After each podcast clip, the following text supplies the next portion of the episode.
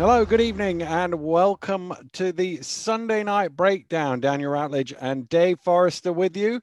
And yes, it's not Sunday night, it is Monday night, but uh, double episode of Trophy Finals yesterday meant it uh, a little too hard for us to record. So we're doing a little Monday night breakdown instead. We will get to the Trophy Final in a bit, but we'll start off with the league play over the last week, going back to midweek. And uh, Leicester Riders 90, Surrey Scorchers 87, and I was obviously at this game, and Leicester go on a 13-2 run in the first quarter, open up a double-figure lead, and and it felt at that moment like there was there was only going to be one one way from there that the game could go. But Leicester never really got any further away. They got 10 up, but they couldn't get any any much further than that.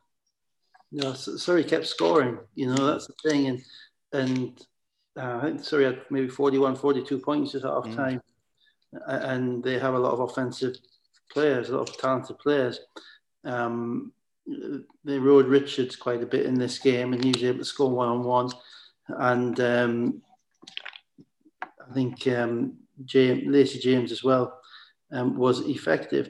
And what it meant was that they were just kind of hanging around like a bit of a nuisance. Mm. So even even in the beginning of the third quarter, when Leicester went on their customary run with their starting unit, um, they didn't blow them away to the point whereby the, the, the, Surrey players, I think, were still feeling good about themselves offensively, which allowed them to, to um, get a little bit of um, rhythm.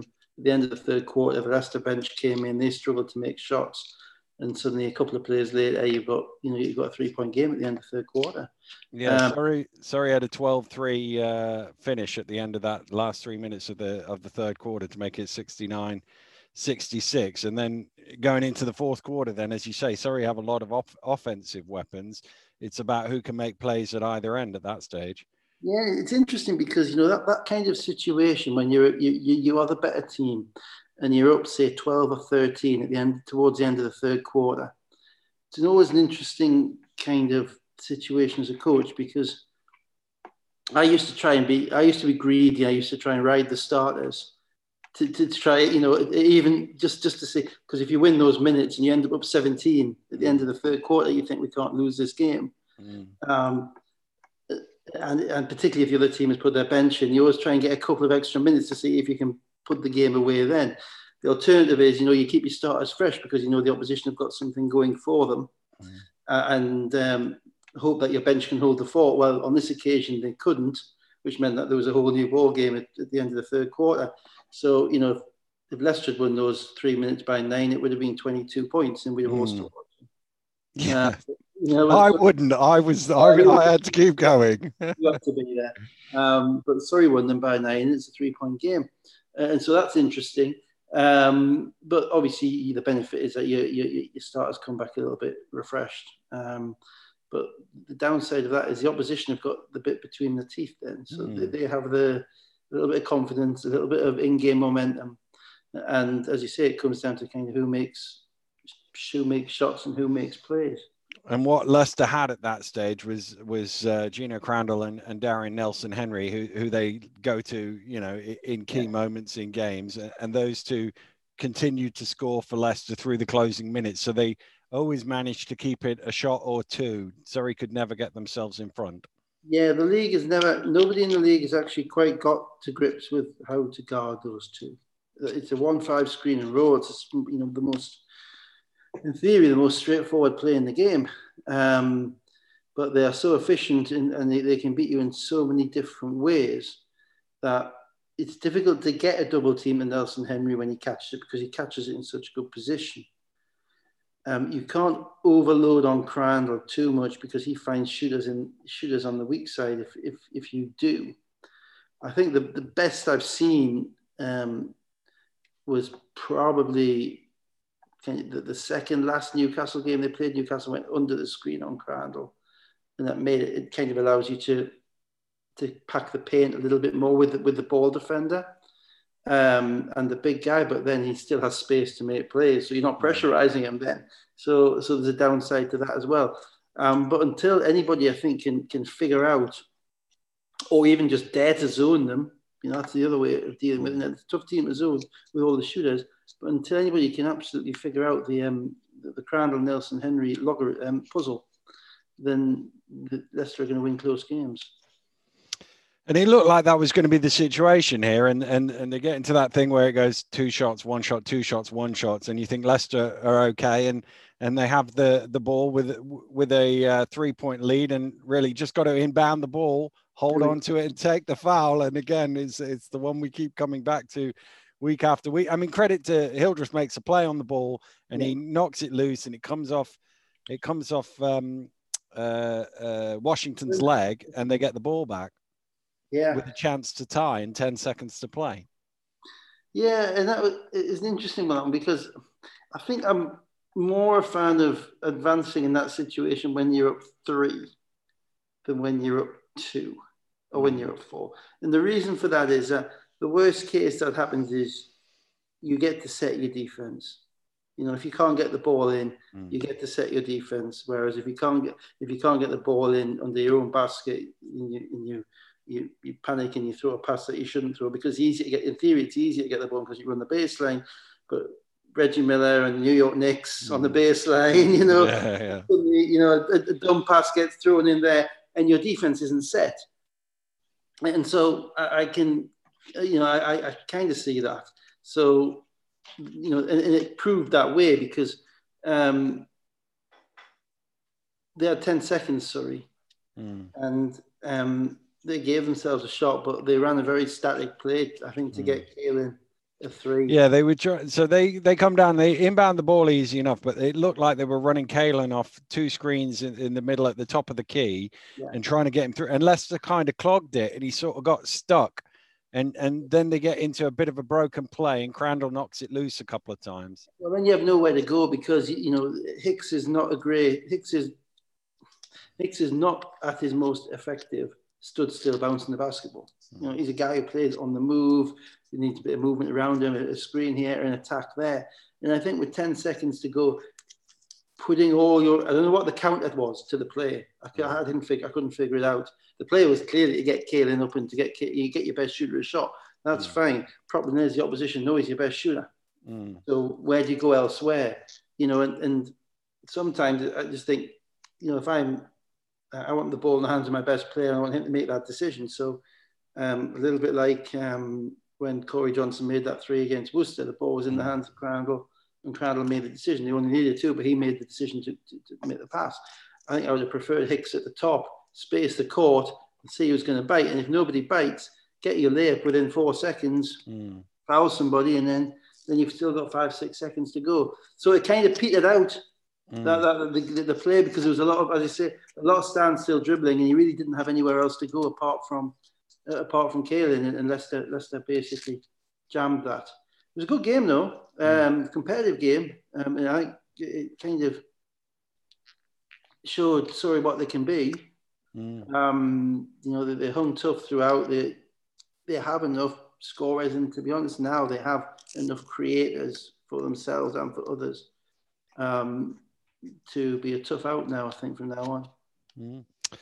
Uh, I think Teo tossed one up on the buzzer. I don't think it was in time, but it was it was way off the mark. Uh, uh, Connor Cashel, 19 points, 17 rebounds, seven assists, and a, a hell of a stat line. Yeah, and he's and he that's a big thing because it was only his third game back, mm. and Creon played him 36 minutes.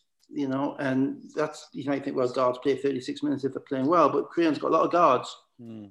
So to play him 36 minutes gives you an idea as to how effective he is. And the thing with Connor Cashel is that he's a, he is a guy who impacts every every area of the game because he doesn't because he, he's able to play at his own speed. He's a good finisher and a sneaky offensive rebounder because he kind of is six maybe six three six four. He's not over athletic, but he's got a heck of a nose for the basketball, uh, and um, you know that kind of shot maker is what you need to compete against Leicester. You need, you need guys who can not just get the ball to where it needs to go, but guys who can actually finish plays and I thought he did that very well in the game. He did indeed. Right. Friday night's action was in Worcester. Worcester Wolves 93, Glasgow Rocks 74. Uh, Jordan Williams back for uh, the Wolves. No Boutneck though. McSwiggan into the starting lineup for uh, for for Worcester as well. And uh, well, this game was score for score for much of the first half, and then and then Rock stopped scoring, and and and Swigan hits a couple of threes, and Anderson hits one, and it, it kind of gets away from them. Yeah, that's becoming a bit of a um, theme.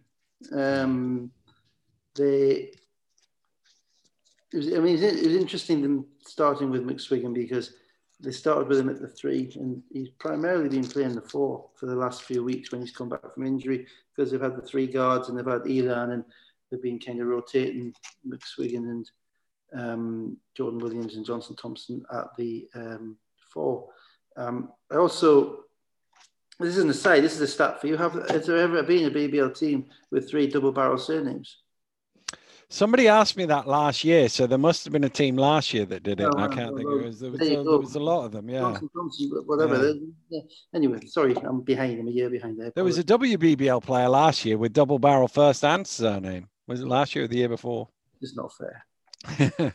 anyway, sorry. Moving moving on from that aside, um, and so starting with swinging the three changes the look. It makes me far more, um, if I can put it this way, um, regular looking team, far, far more uh, less less funky type of lineup. Um, and the thing with McSwigan is he appears to be he's a young lad. He's out of college. He played a year last year in um, France, I think, mm. um, and um, did, did well in college as well. And he's clearly a, a good shooter, clearly athletic. Um, he's had some injury problems this year, so we probably haven't quite seen the best of him. Um, uh, but Matt clearly believes him from the start there. Now, I do think they give up a little bit defensively at the three when he's at the three because he's, he's a decent size three. But against Glasgow, that's something you can you can probably survive on. Um, but the big, I mean, the, the key for the Wolves is um, is Jordan Williams. Jordan Williams is a guy who is at the centre of everything that they do. Um, and it used to be primarily offensively, but this year to a certain degree defensively as well. And um, you know the difference in watching the two games and the one that he they didn't play on Sunday, where they didn't really have a focal point to go to, or, or a guy to play through, and the game on Wednesday night where they did, um, was um, was palpable. Glasgow. Um, Johnny Bunyan is struggling. Um, I mean, really, he doesn't look healthy to me. He didn't look healthy on either Friday or Saturday night, from what I could see. And I thought Glasgow got to a point where Gareth would be a little bit disappointed, probably in the middle of the third quarter, whereby they kind of gave up offensively. Mm. They just chucked up some bad shots. And I think they can live, you know, they, they can only be one thing at the moment, and that is the system systematic team that's going to work to get their shots to get the ball where they want. And they chucked up some early threes. And I think it was just a little bit of a, a loss of belief. I think when it got to like 15, 16, 17 points, you could see it in them that they were, they were trying for the six, seven point shot, and it wasn't. It's not what they yeah. do, not what they can do. Um, in the moment that they do that, then the, there's no hope. And then the fourth quarter became something of a procession. Yeah. McSwigan hit a flurry of threes early in the second half. It got to 20 and they never really got it back. Um, the, I mean, their record on the road is is is really poor. Glasgow. So I think once they get double figures behind, they're always going to struggle. Well, there's a couple of games that you know they've managed to get teams into slugfests and, and basically stay close that way. Um, but you just saw it. You saw it in them, kind of the middle of the third quarter when after those shots, you know, it was a 20 point game, and you just saw a couple of early threes in the shot clock, which is not what they've been doing. It wasn't by the shoot. It wasn't Keeling, who's probably the, mm. the one guy on their team who has a, a green light to shoot that shot. It was everybody else. Mm. Um, Delph, you see things which you like, and then you see then you see moments where you think, well, is he is he totally locked in? Is he focused? Mm. You know, at times in the in, in the in the second half of the game, his body language wasn't great if he didn't get the ball. Mm. and you know he, he, has the ability and the length and the size and the touch to make you know to be a dominant big player. But he's very he looks like a young player who's learning his way. Um, their growth is probably linked to him, I would mm. say.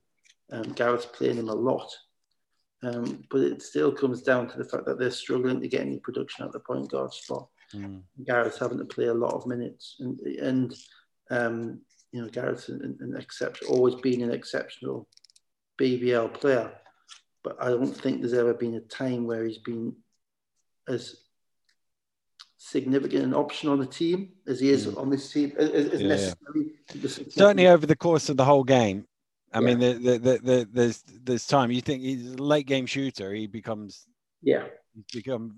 Uh, he's always been very good at that through his career. But oh, he's always been a guy you had to be aware of, and he could Yeah. beat you. You know, no question Yeah. at all. But Yeah. he was never necessarily the first option to beat you. no, He was no. the guy who would step up and make the right play at the right time, and you know, and, and stick the dagger in.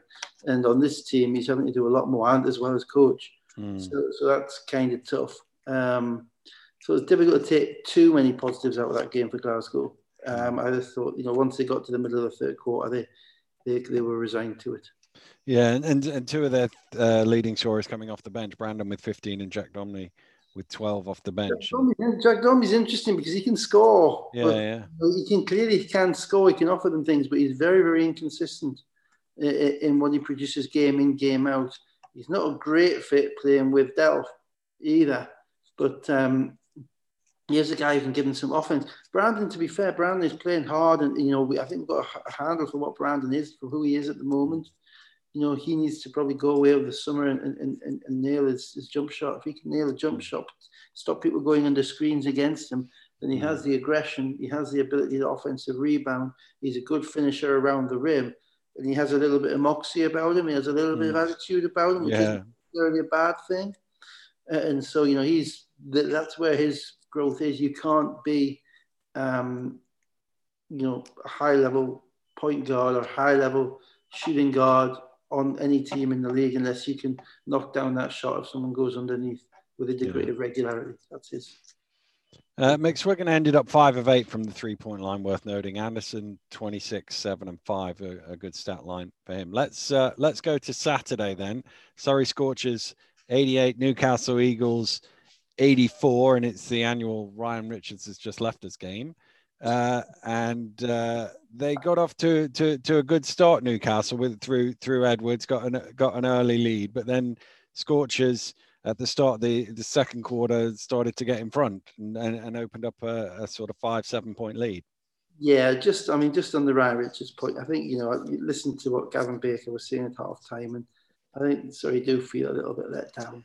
Mm. Um, and it's always a very difficult one um, because players have short careers, and you know if they can earn significant amounts of money elsewhere, then no one in the BBL, no no no coach in the BBL wants to stand in their way. Mm. But it does appear that this time, you know, he agreed to stay for the season. Yeah. That's the message I'm getting. Um, from Well, I'm sure they said that on the press Yeah, release. say well. that. Yeah, that was the impression you got from the interview. You know, and when if you if you do that, um, no doubt Creon would have asked that question when he signed because he might not have signed him if he'd said no, I'm not. Mm. You know, so you know to, to go into the trenches with guys for like 12 weeks and, and to play hard and, and to getting yourself into shape and then to, to, to kind of bail four or five weeks before the end of the season when you've said that you weren't going to, you can Mm. kind of see why Surrey, um, the Surrey guys feel a little bit um, hard done to by that. But they can't say no. Let's be No. blunt. Yeah, they yeah. can't say no because you would have a an un, you'd have a, a player who was um, then not fully committed to being there, and um, you, you know you, that would be detrimental to, to everything that you're doing into the spirit within the group, and absolutely perversely, it may actually help them.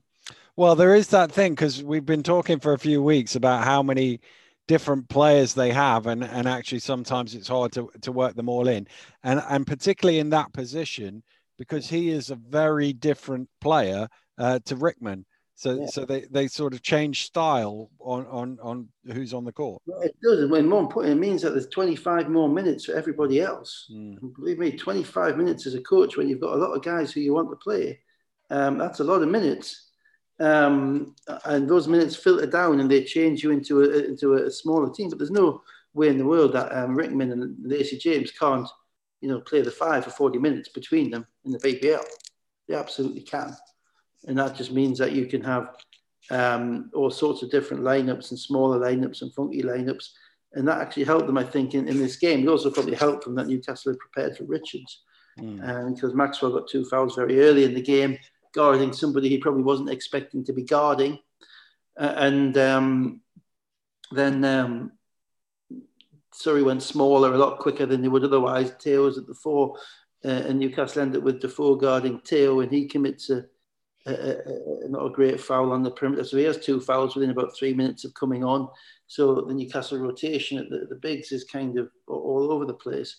And from that moment on, it was one of those games whereby team both both teams I think were playing well in relation to creating offense, but defensively neither of them was particularly good. Um, mm. Newcastle's failings primarily their discipline in relation to the fouls. You know, they mm. committed some really soft fouls, and um, you know, I think they con- I think it was a 22 to 11 or 22 12 foul count, but the mm. fouls that they committed were touch fouls on the perimeter or fouls 30 feet from the basket, um, and ultimately um, the kind of fouls that give the opposition breathing room and, and take yourself away from getting into any form of mm. defensive rhythm. Um, Surrey struggled to stop Newcastle's guards, to be blunt. Um, the when Fletcher wanted to, to attack, he was able to. Edwards scored the ball very well. The defense wasn't great in the game. Um, and, and Surrey got out to, I think, a lead in the third quarter, and then Newcastle came back at the end of the third quarter to. Yeah, um, they they uh, Cashore and McLemore pushed it out to a ten point lead, uh, and then Eagles hit seven in a row uh, uh, and cut it cut it back down, and then you know you get into that similar to the to the game on Wednesday night with Surrey. It, it, it's a it's a relatively close game, and it's about who can make plays down the stretch. Yeah, it was interesting that Creon in this game actually went to a, a lineup with which you haven't really seen to finish with um, Hicks and Cashore and um, McLemore at the three. And I think um, towards the end it was Teo and Lacey James. So that's your, you know, your relatively small lineup. And you know, Teo was able to use his quickness to foul Gordon out. Gordon, you know, he committed a couple of um, cheap fouls. Mm-hmm. Teo will go into his right again. Um, and there was still the three minutes left when Gordon fouled out as well. Yeah, exactly. That, that, that's, that's not 30 seconds, is it? And um, the I, I thought Surrey did a good job down the stretch of attacking where they thought they could they could score because um, they had, um, I think there was a one point Newcastle up by one, and McLemore got the ball in the wing and he attacked Sears because he's a quicker guard than, than Sayers. As Sayers was playing the three, he got to the rim, made a layup. Next time down, I think Lacey James got the ball on the horn set at the top. He had Maxwell on him. He took one dribble, he got to the rim, made a layup.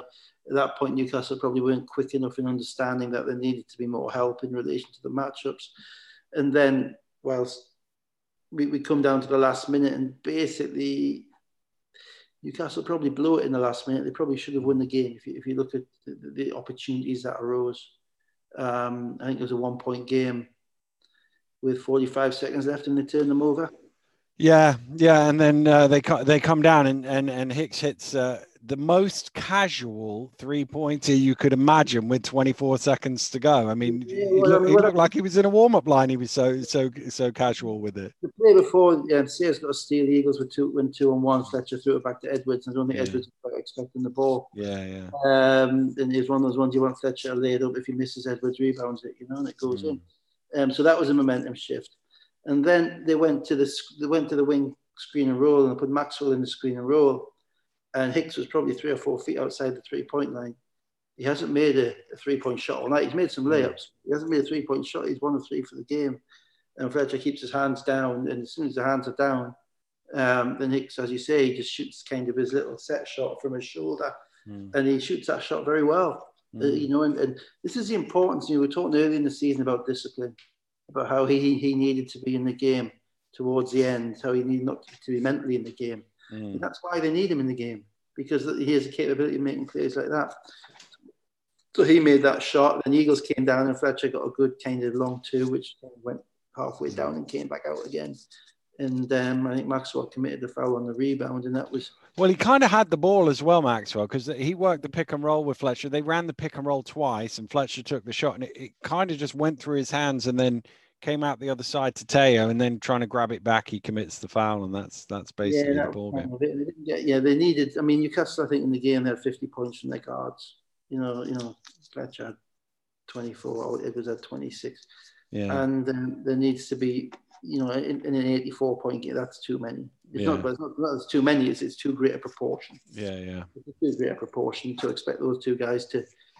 Well, as you say, they had 50 and Gordon had 11, and, and there's not much. other- There's six points off the bench for, from Defoe. Yeah, that's it. So, so they, they need they probably missed they actually probably missed Fluger's defense a little bit Mm. give him a bit more rotation with CS, but everybody has everybody has injuries at this point in the season, and Surrey just lost their starting centre, so that's kind of a wash.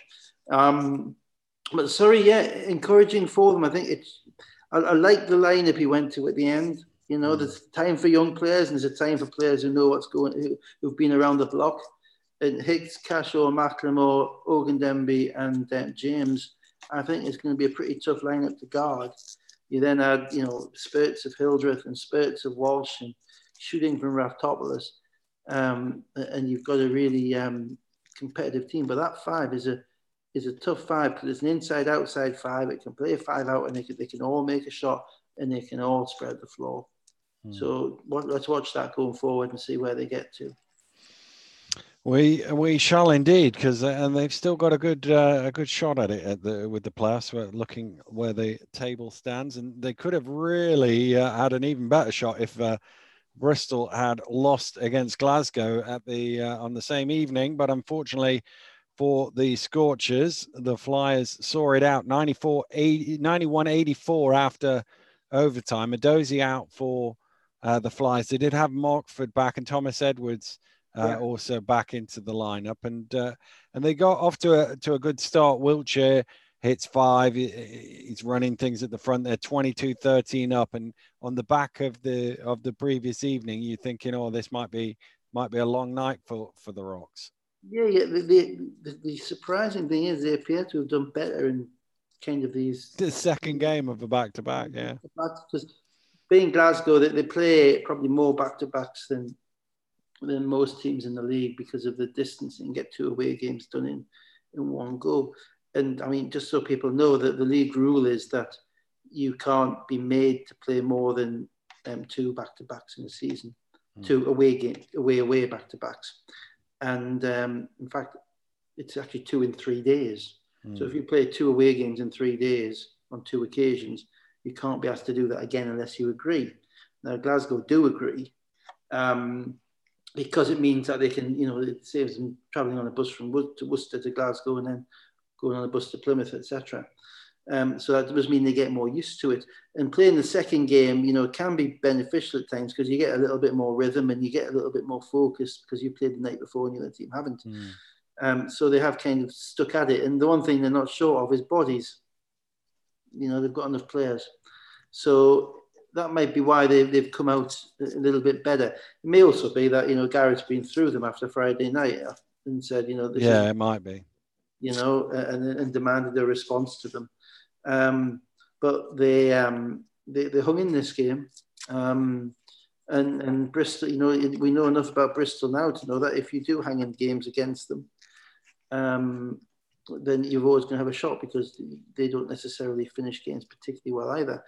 Of course, thinking back, um, this was the game that Glasgow gave up on a 37 1 run Yeah, yeah. in December in the third quarter.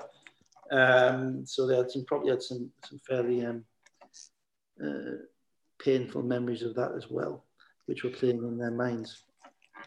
Well, they had a 16-2 run in the second quarter, the uh, uh, the Rocks, uh, and that and that got them into the lead, 37 uh, 31. Although it was a, a one-point game at, at halftime, and then and then uh, again in the third quarter, it looks like they're they're going to get away because um, uh, Teddy hits a three. Uh, Thomas Edwards hits a couple of threes, and and it's a 10-point lead, and at one point it's a 13-point lead. Yeah, I think I think to be fair to Glasgow in this game, Keeling was really aggressive in this game. You know, really aggressive and, and, and solid, and, and he needs to be their scorer. You know, he needs to be the guy who can create shots in short shot clock situations where there's not much else going on. Um, and Gareth's got to the point whereby he's playing him. He's, he's playing him vast amount of minutes because I think he appreciates that. So even if he has, I think in this game he had two fouls in the first half, he's still playing. Mm. Um, he probably, unfortunately, he will come to the end in a minute. But uh, so that was that was positive for them. That allowed them to, to kind of keep scoring. But yeah, they do have these droughts, and they have these droughts where they give up stuff in transition at the other end, and they are missing. You know, again, Quady is a big piece for them. Quady mm. was one of their main guys insofar as the solidity he provided, and he provided three point shooting at the four spot, which Van Sowers really doesn't. So it's a little bit harder for them um, to get that to get those. Um, to, to get those looks. Um, but Bristol, they have their own problems. Mm. You know, the, the, the Forest finishing games and Forest consistent offense and consistently finishing games. In fact, I, and just go on. Yeah, sorry. Oh, well, I was about to say Keeling, as you say, drags them back into the game, but then Murray hits back to back threes and, and, suddenly the Rocks are in front. You think they're go- they're going to win this game here? Uh, yeah, straight. I mean, I was interested. It's a really interesting move in the fourth quarter because there's a minute and a half to go and it's getting a bit tight and the, the game's going back and forwards. And Andreas took um, Josh Wilshere out, put Ben Mockford in, mm. let Teddy run basically Teddy run the team. That was about a minute and a half to go, and um, Gareth made a three from the wing, and then the second time down it was kind of a semi-transition three on the other side. Mm um, 30 seconds to go and they're up two. And um, and you're thinking, yeah, they've got all the momentum in this, and kind of in relation to Bristol, we've seen this kind of dance before. Mm. But we he called the time out and he advanced the ball, took 10 seconds off the shot clock. But when you saw what happened, you understood why. Mm. Um, because um, it was to get the ball to Lockett on in the corner um, and get him a one on one um, because he's the best individual scorer. And um, Glasgow really didn't recognise that quickly enough, and um, they allowed the ball to be en- allowed the ball to be entered to Lockett. It was the same. If you think back to the Hildreth play against Thames Valley, yeah, put to get the basketball in that corner, and, and Lockett turns, he faces up with Gareth, he gets to the middle. Gareth plays solid defense, but he gives him I think at least two dribbles, possibly three mm. dribbles before he, he spins at that point, there's got to be a second guy there. Mm. You, know, you can't give him three dribbles in the paint. He's six five. He's a good finisher, and he, he, he flipped in the kind of little six foot hook shot, mm. tie the game, and then Glasgow have the chance, and Glasgow obviously don't advance it, so they get the last shot. Um, in fact, they didn't get the last shot; they got the last two. The shots. last two. Well, that's the thing. They got it's and 20, yeah, 23.9, so they can run the whole clock on. Now, the, the interesting thing with Glasgow is obviously they've had their troubles advancing the ball yeah. at times this season, but it's not a risk you can take there. You want to try and, you know, win the game. And what's your take on it? Because obviously it's the right guy shooting the ball, Keeling, Keeling shooting the ball. The first one I thought was a difficult shot. When they get the offensive rebound, he's got that little one in the short corner from about 14 feet. I, I think he should make that. I thought he was making it. Yeah. Mm. I thought the interesting thing was actually they did inbound the ball from the baseline and they got a bit discombobulated on it. And I think Jack Donnelly, one of the guys, threw it. Whoever, whoever. Yeah, yeah, yeah. And he almost like a footballer, like like um, like Zidane, brought it down yeah. with his chest and caught it in front of him. And you're thinking, oh god, that could have been the, the, most horrible turnover. But no, the second one I thought he'd make it. He'd make mm. that's his shot. I think he, you know he played, he played a lot of minutes in the game, but his shot was there if Gareth had had the opportunity to say, if you've got this shot on the buzzer for you, this guy to win the game, mm. he'd have absolutely took it. And it's one as an as an uh, opposing coach where you just stand there and, you, and you're waiting for your heart. You to hope. Mm. Yeah, you're just waiting for your heart to drop about six feet into your ribs when it goes in. And you're thinking about everything you're going to have to say to your, your team afterwards, you know, and uh, just the whole thing is just goes through your mind and it's just utter helplessness, utter helplessness. And it didn't. And despite that, Rocks actually had a shot in overtime, but they couldn't get a stop. Mm. Yeah, because um, because they come into overtime and, and Delph hits hits the three, and then they they as you say, they then just give up everything basically. Baker hits some threes, Teddy got another five points, and, and it just goes away from them. Yeah, Baker. I mean, Baker made. I mean, the, the, probably the backbreaker. Baker made one from the corner, which hit the back rim and went about twelve feet in the air and yeah, dropped in. Yeah. yeah, I mean, you know, that's always a. You know, you just look at it. It's like the ones that are banked in in the last minute. You look mm. at it and mm. you think, no, this isn't our night. Um, but well, it kind of frustrated me a little bit that you know Teddy's points frustrated me from Glasgow's perspective because once it was going right on on a screen and roll uh, and just and just flipping in a little six foot bank shot, which is what he's good at. And then it was um, either going, I think, going under the screen or certainly not chasing over the screen. And he just nailed the three from the top of the key, which again is what he's good at. And you know, you can understand to a certain degree you give that up in the first few minutes of the game, but you shouldn't be giving that up in overtime. Mm.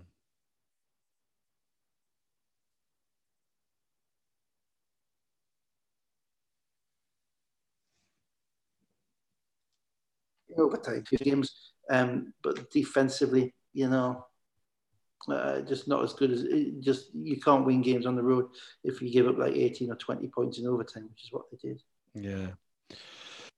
So let's uh, move over to the main event on Sunday. The London Lions 88, the Plymouth Raiders 82 in the BBL Trophy Final, their first silverware of the season for London.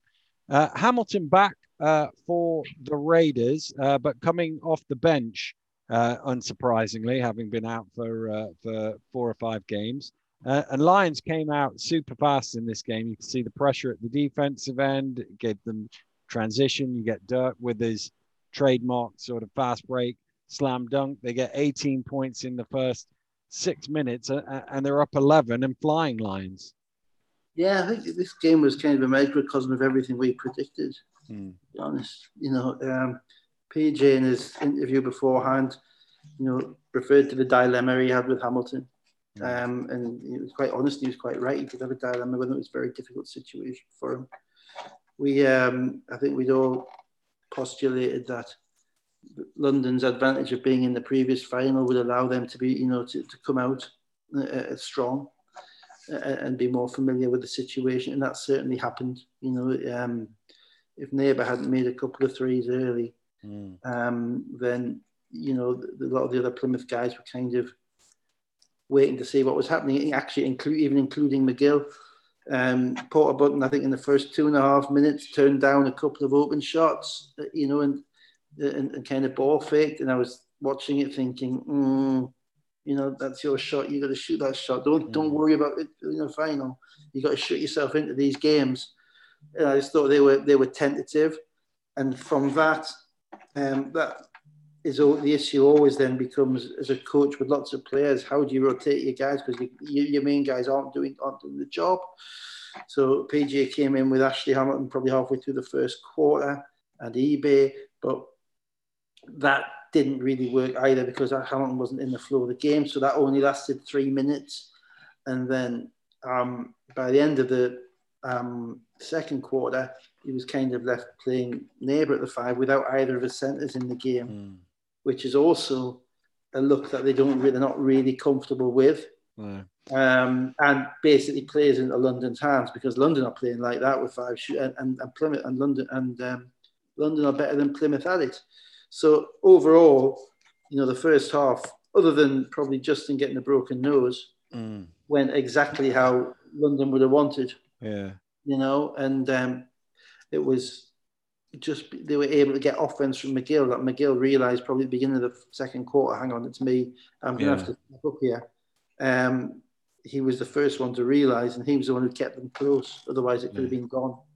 I thought PJ was struggling to find five guys who could work for them at the offensive end and at the defensive end. And there were times. So at the start of the second quarter, they had that 10-0 run, and the and and and the and the defense was was doing okay, but then they then it dries up a little bit, and they, they he couldn't quite find something that would work at both ends. It would work at one or the other. Yeah, that's right. And um, he ended up, I think he'd probably regret it at the end of the second quarter, um, looking for offense. Mm. And I think he did. And in fact, I'm sure he regrets it because of what he did at the beginning of the third quarter, mm. which demonstrated that he made the decision. This is how we're going to do it we can't play like this, we can't play this team like this, we can't win like this, giving up 52 points, etc. So he, he plugged in Ubiaro and eBay, who are his two two of his better, well, eBay is his best defensive player, or his, his, his defensive centerpiece, and Ubiaro, who played with a ton of energy. Um, and he said, right, we're going to defend you. Mm-hmm. You know, and that made it, and then combined with the fact that Justin came out a bit groggy, I think, because he turned the ball over a couple of times. Mm. And then McGill got going, and he got going actually early at the beginning of the second quarter when Dusha had been in the game. So he'd actually moved across to the two spot, which allowed him to, in his own mind, he becomes a scorer then. Yeah, so yeah, yeah. So, so that allowed him to get off, and that he carried that into kind of his point guard play in the second half. Um, and suddenly it, it, becomes a game, but unfortunately they never got over the hump. No. A, they needed to get over the hump. Now, so so just just for the for the for the listeners it's 52-38 at halftime there's no way you can win the game giving up 52 points in a half to london you've got to do something about that and they did and you, as you say they came out in the third quarter with a with a different lineup uh, uh, significantly different from the from the team that started the game and and and the defense was really good uh, and then they hit threes with Neighbor, McGill, Obiaro, and a 15-2 start, and they get it all the way back back to one. But then at that point, Dirk then hits a couple of threes, Parker hits one, and it goes back out to to eight. And they never got themselves in front. And it's one of those where if you get in front, suddenly the mindset of both teams can change. Absolutely. And it's the thing with London, you know, it's so difficult to spot them points because because of their ability to, you know, to to shoot threes, to shoot threes in transition and to make them at such a high clip. You know, one point game becomes a seven point game. You know, it's almost like it's like the, the physical and the, the basketball embodiment of the whole London team just looking over at the Plymouth bench and going, calm down, calm mm. down. Mm. We're here, you know, we're yeah, doing, you might be getting excited. And, but... and actually, I thought they did a reasonable job at taking the three pointers away from London because London didn't shoot 33s like they normally do. They shot 18 threes. Now they shot it at, at 60 something percent, but but they at least slowed the number down a little bit. But they yeah, but, they did they, when they gave them up was right when they got back into the game. Yeah, that's right. That extra kind of pressure of all, mm. and um, so you, you just it was it it was just one of those things. You just have to get over the hump. You just have to change, take that pressure and just put it onto the opposition. And they, they never quite got there. And unfortunately, and then the lineup, the, the, the, the fourth quarter was a bit of a chess match mm. um, between the coaches because you know Vince did a good job in this game because he ended up um, he pulled he, you know he was he, he didn't he realized Justin wasn't right Mm. So he played the first three minutes of the fourth quarter and then he sat him down. Brought Kevin, um, Kevin Ware was a bit antsy, a bit jumpy.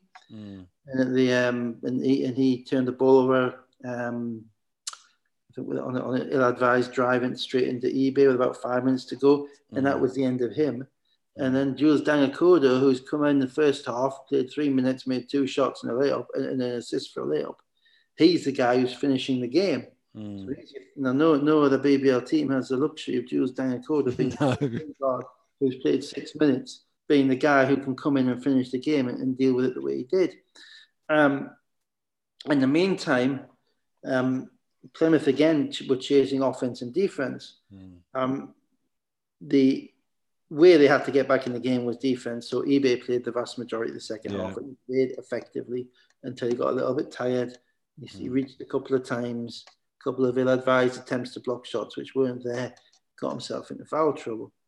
So with five minutes to go, he gets his fourth foul. Plymouth mm. are right in the game at this point because London 70, 74 71 at that point. Yeah, London are struggling to score. Um, he gets his fourth foul. Do you stick with him? Do you not? PG decided to give him a couple of minutes on the bench mm. to do that. Who do you go with? Do you go with Ocherobia? Mm. And or do you go with Hamilton? Hamilton's your guy, but Ocherobi is a guy you've been playing with. Yeah. Mm. And they went with Hamilton. And um, in the four possessions, I watched it back this afternoon, in the four possessions with Hamilton, um, they had been spreading the floor with eBay and having him just, they were just a drive screener and a driver, basically. A, a screener and a roller. Occasionally he would post up in front of the rim if he could. But with Hamilton, it became a little bit different. The first possession, they tried to force it in, and he committed and to Ward, Ward Hibbert fought him for position and caught the ball. Yeah. It was a foul, and yeah. he shot foul the other end. That was somebody taking up a space that hadn't been being taken up prior to that. And the next time, I think it, it, the ball ended up Ashley's hands on the three point line. He drove on Ward Hibbert. He got two foul shots. He knocked them down. Made uh, The next time, the, the kind of he was at the top of the key. Neighbor was in the baseline and put a Button cut across because there was suddenly space there and no one was rolling down into it.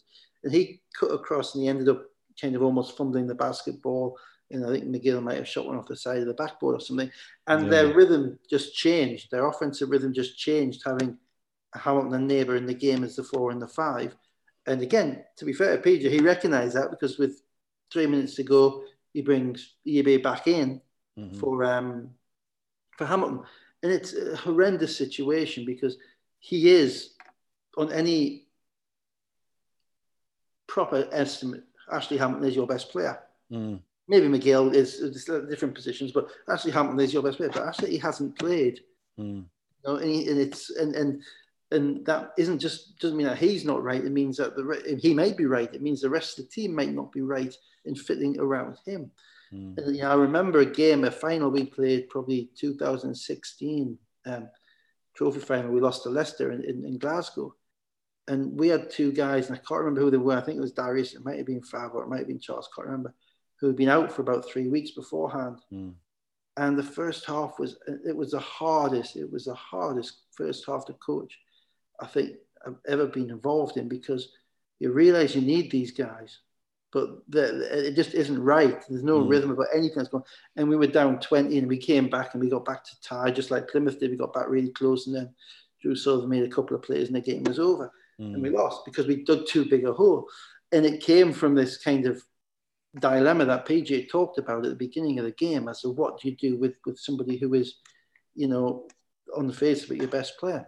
If it wasn't, if it was his fourth or fifth best player, it wouldn't be a problem. He wouldn't have played him. Yeah. That's the problem.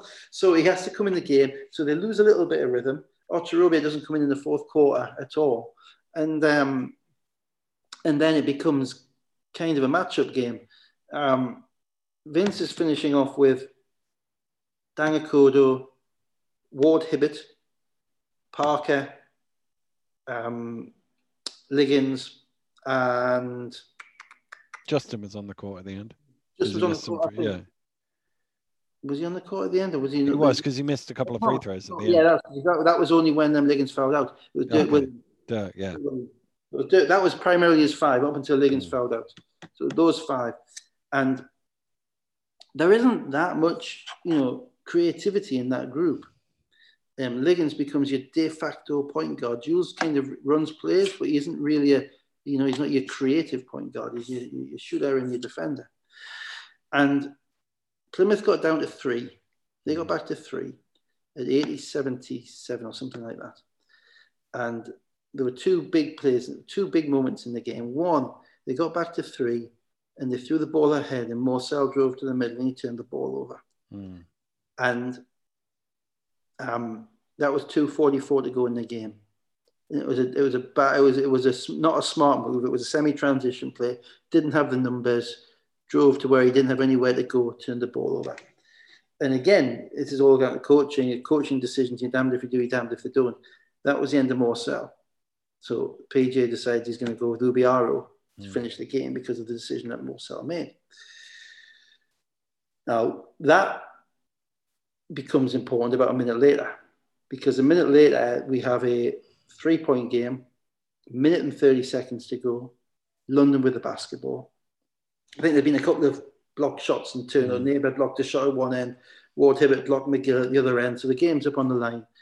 And London don't have Ware and they don't have Robinson on the court. So they're, they're playing through Liggins. But Liggins isn't matched up with the six foot four long arms of Morsell because Morsell's turned the ball over. Mm. Liggins is matched up with six foot two Ubiaro. And Liggins looks at Ubiaro and every other London player splits. So they, they go to a 1 4 low. Liggins has got the basketball. He takes the air out of the basketball, um, dribbles, attacks. He's fouled. Mm-hmm. Two shots. Next time down, the same thing happened, but we'll get to that in a second. So two shots, attack, end of shot clock. They're in the penalty, whatever.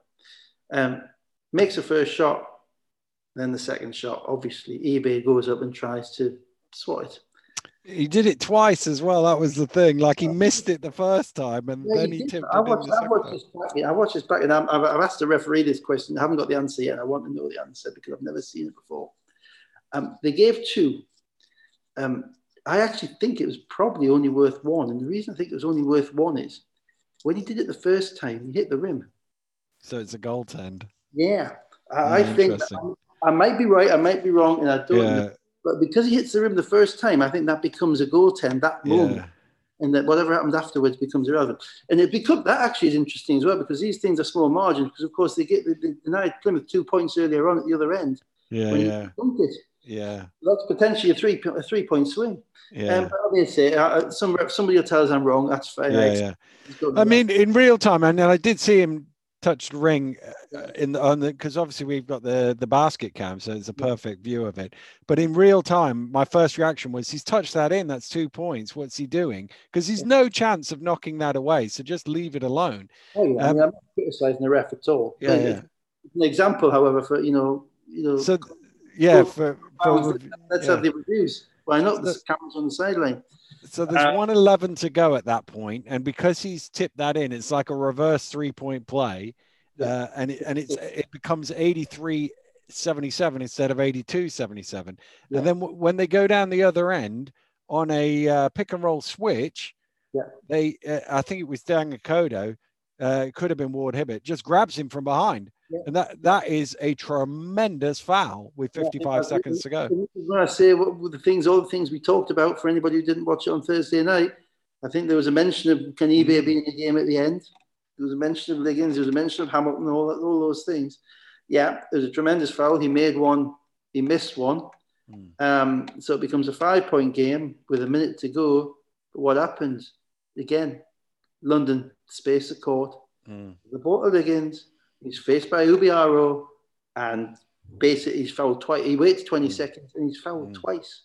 You know, he's Ubiaro fouls him as he's driving, and Mm. Porter Button hammers him just to make sure. Um, and I, this is the thing with the Morsell Ubiaro thing. You see, I don't think Liggins plays that way if Morsell's Gardner because Morsell is 6'4 with long arms. Ubiaro is 6'2. He's a good defender, but you know, Liggins is 6'6, 6'7. You know, Liggins is looking over him. And, Lig- and Liggins, at no point in any of those two plays, which were the crux of the game, where, where the game would say, at no point was he discomforted Mm. you know, by e- in either of those plays, if you go back, and you know, ultimately, he gets you know, you want your guy to, you're up by five, you want to take some clock, and you want to get to the foul line, then you can set your defense up. Now, the, the only thing he did uh, he did badly in the game was free throw shooting, though. Yeah. So so he went one for two on on that. And there's still uh, there's still 30 seconds uh, more than that to go, and it's a and it's a six point game, and obviously they they need to go quick. So Mhm. they drive in. He tries to to get a block on it. He's really disappointed at, at the call, but it, it's probably just about a foul, and that's him out of the game. Yeah, I think you're probably going to get that. Call made against you at that time of the game. I mean, I think sometimes with Liggins, he is so athletic and so long that he able he's able to make plays that very few players in the league are able to do. Mm. And so the refs are so conditioned to, you know, assuming that that's not a play a play that anybody in our league can make, reaching over and and, and, and plunking the ball on the guy who's driving like that. That um, they, they make the call against him. But you know, from my perspective, at that point, he's done his job. He's up. You're up Mm. six.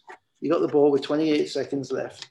You know, he, he's carried his team. He, he, he, he's, he's been the, the guy on the ball. He's made the decisions in the big positions. He's made big plays in the fourth quarter when things have been getting a little bit close, and he separated himself from everybody.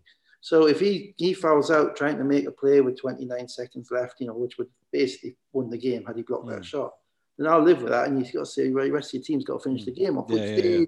Just about just did. about did. So Porter Bunton makes the two free throws. It's 84, 80, 87. There's just under 30 seconds to go. And Lions on the inbound manage to escape and they're running around and passing the ball away. They take seven seconds off off the clock, and then Robinson gets fouled, and you think, perfect. We've we've shaved seven seconds off. We've got our clutch free throw shooter going to the line. This this game's in the books. Yeah, I mean, two things. One, Vince didn't advance the ball the first time, did he? Mm, no. That was sensible because he was able to run the baseline, get the basketball inbounds. And as you say, that it can actually be harder because if you go for the steal in the full court Mm. it, and you don't get it, it's harder to catch up. Yeah, it is. You're on, the, you're, on the TV shouting, they got a foul, they got a foul. But the guy who's They guarding the ball, Mm. the guy who's guarding the ball is out of the play. So somebody else has to come to try and foul. But that, that means that somebody else has to leave the ball, Mm. leave, leave the man, which means that the ball flung over there. So you're constantly chasing because you go for the steal. And um, they did that. And I think the next time there was a foul, he advanced it. And um, when they were within the 14 seconds, he got the ball to Justin. But Justin wasn't right. I mean, look, you know, you know, you, you saw that the, the picture of him um, after he got out, after he got hit in the face, where the, the blood's dripping from his nose, and mm. you know, hmm. immediately that said that's a broken nose. You know, mm. it's dripping from the top of his nose, and um, you don't when when someone gets a whack like that, mm. you know, you can't necessarily equate normal rules to, to, anything about the way hmm. that the game is going because you don't know, you know, in the days of you know the, the world of concussions, etc., that we are in now, we understand that, that a little bit more. You just don't know precisely, you know, what he is what he is experiencing. So yeah, he missed both, which was a surprise, which gave um, Plymouth a kind of a quarter of a shot at it, but that was kind of it, really. I think. Yes, uh, Porter Bunton uh, misses in transition. eBay tips it. Ubiaro gets it in uh, with 12 seconds to go. That was the point at which they advanced the ball after a, after a timeout. The thing that I found surprising was on the inbound pass, there's nobody in front. It was incredible. I, couldn't. I, I, watched that back and I was trying to figure out what they were doing because, um, you know, you were playing almost prevent defense as if you were you were up by a. And, and, and you had eBay, who was basically the, the spare guy, who was plonked in the middle of the paint. And even if he'd been on the ball and then stepped away from the ball to take the first cutter away, you know, you might have had a chance of getting a five second violation. Mm. But they had you know, nothing. Uh, uh it's the easiest pass to Parker in the. And, he just, and I don't know, and, it, and I think Drew said in the commentary that they, they didn't switch strongly on it either way. They just they just seemed totally, um, you know, totally out of sync on all of that. I don't get. I mean, I didn't get the strategy of not having the guy in the inbounds pass. We've mm. seen that too often be effective. You know, five second call, whatever. When you've got a guy who's as big as eBay is, then um, you're only re- if you put him on the inbounds pass, then all you're doing then is defending two areas of the court, which mm. is the mm. near corner and the near halfway line. Mm.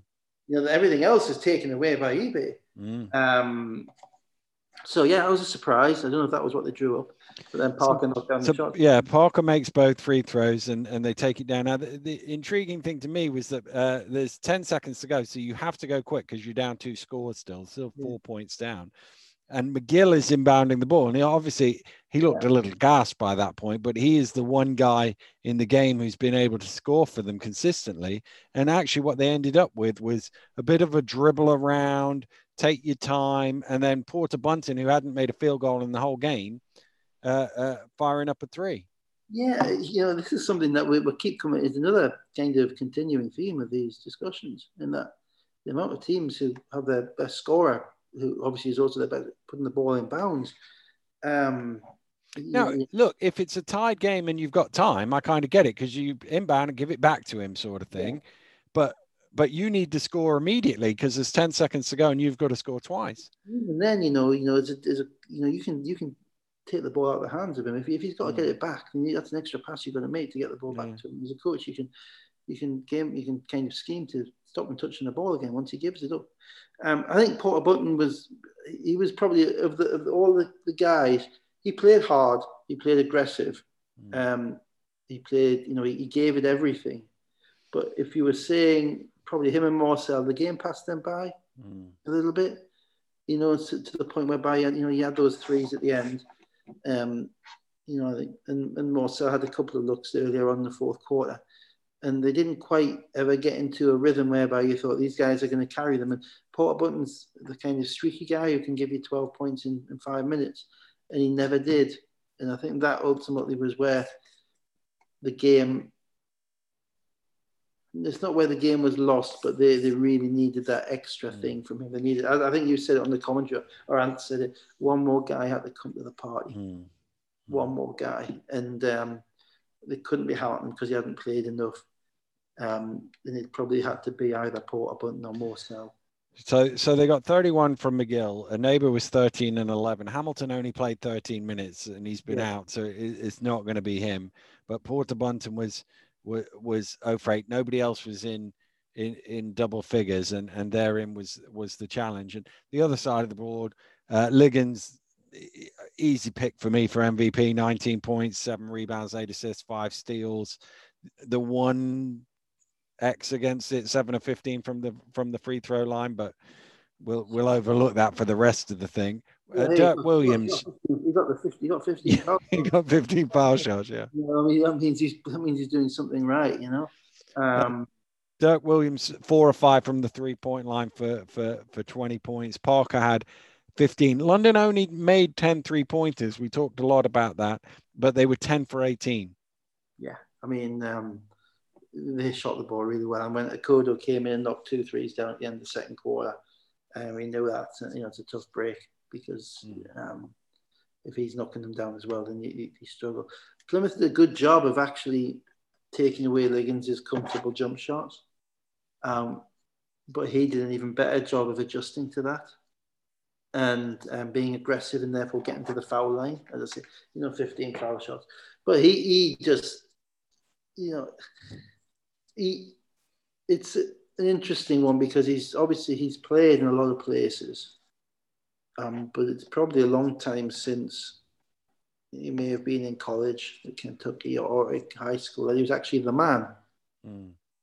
You know that he's been the main guy on the team, and it's really been quite impressive the way that he's he's stepped up to to lead that group. And um, as I say, you know, the, giveaway was, you know, two minutes to go, the two key possessions in the basketball game. Both times he took it upon himself to make a play. Um, and both times he got fouled and um, and got himself to the line, killed some of the clock. And it just it appeared to be a guy who was in tune with what he had to do, you know, that degree of leadership. Um, so, no, absolutely, he was the MVP in the game. Yeah, McGill came to the party and, and, and you know, and scored the ball exceptionally well. Uh, um, played very competitively. Did a very good interview at half time as well. Very good interview where he basically said we didn't play. We, we, we haven't showed up. You know, when he, I thought I was, I was really impressed with that because there was no soft soaping it. He could have mm-hmm. come out with the usual platitudes. Yeah, yeah.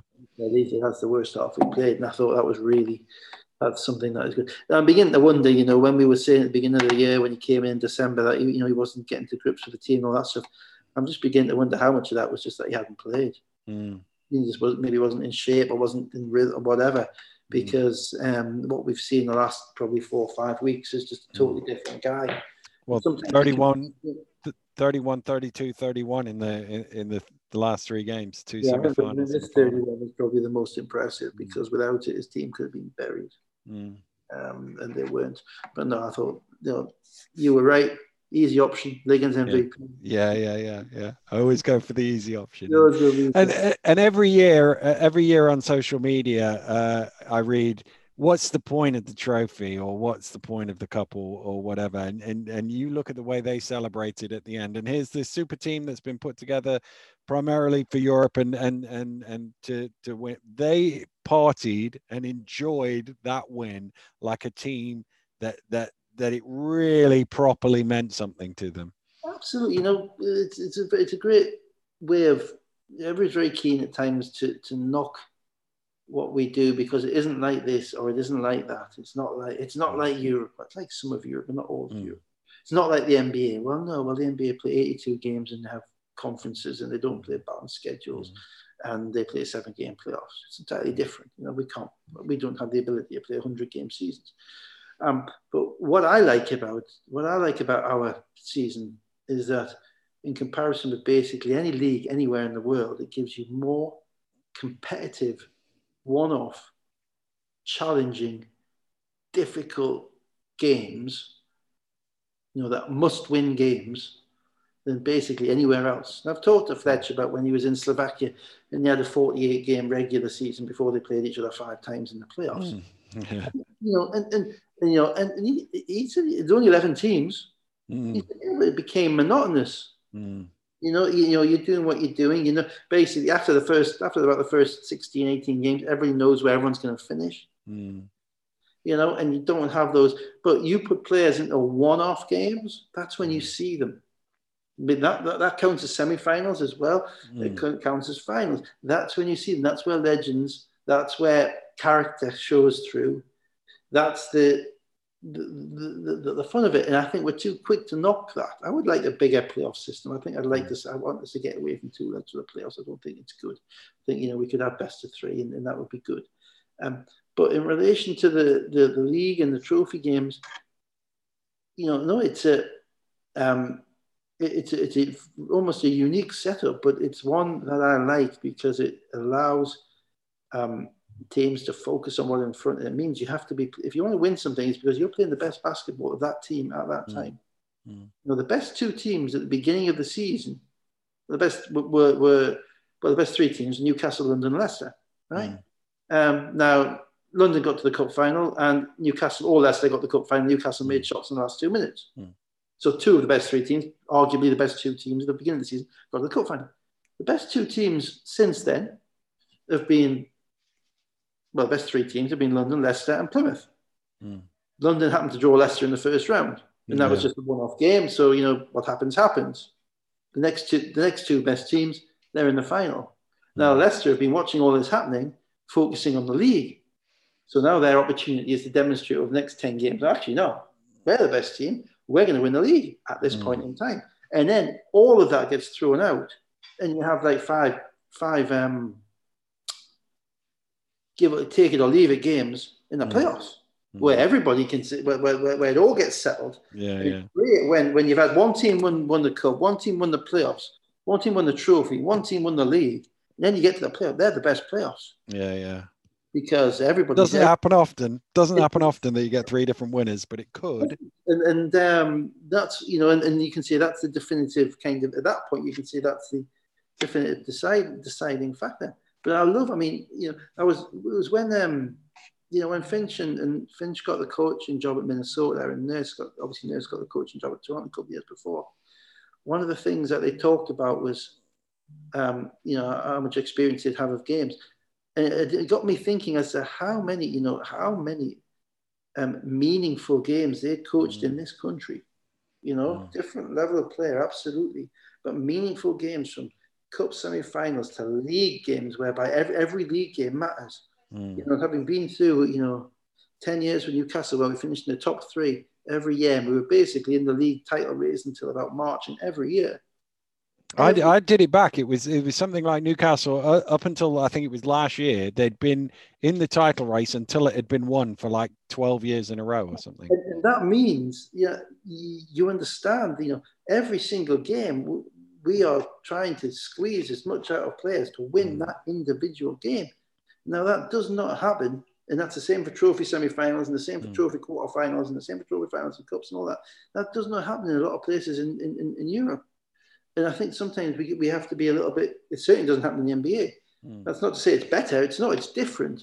But I think sometimes we have to be careful not to underestimate what we have um, against the, the flaws in what they have in other countries. There are things we hmm. could do better, but there are also things that I think could be taken from us. And I'm quite sure the experience that that Finch and Nurse got from coaching in all those must-win games, mm. um, which is you know it, it's different. It's a different mentality to when you you're playing a 50 game regular season and you can drop a game here or you can drop a game there. You know, it's hmm. relentless when you have to win every single game.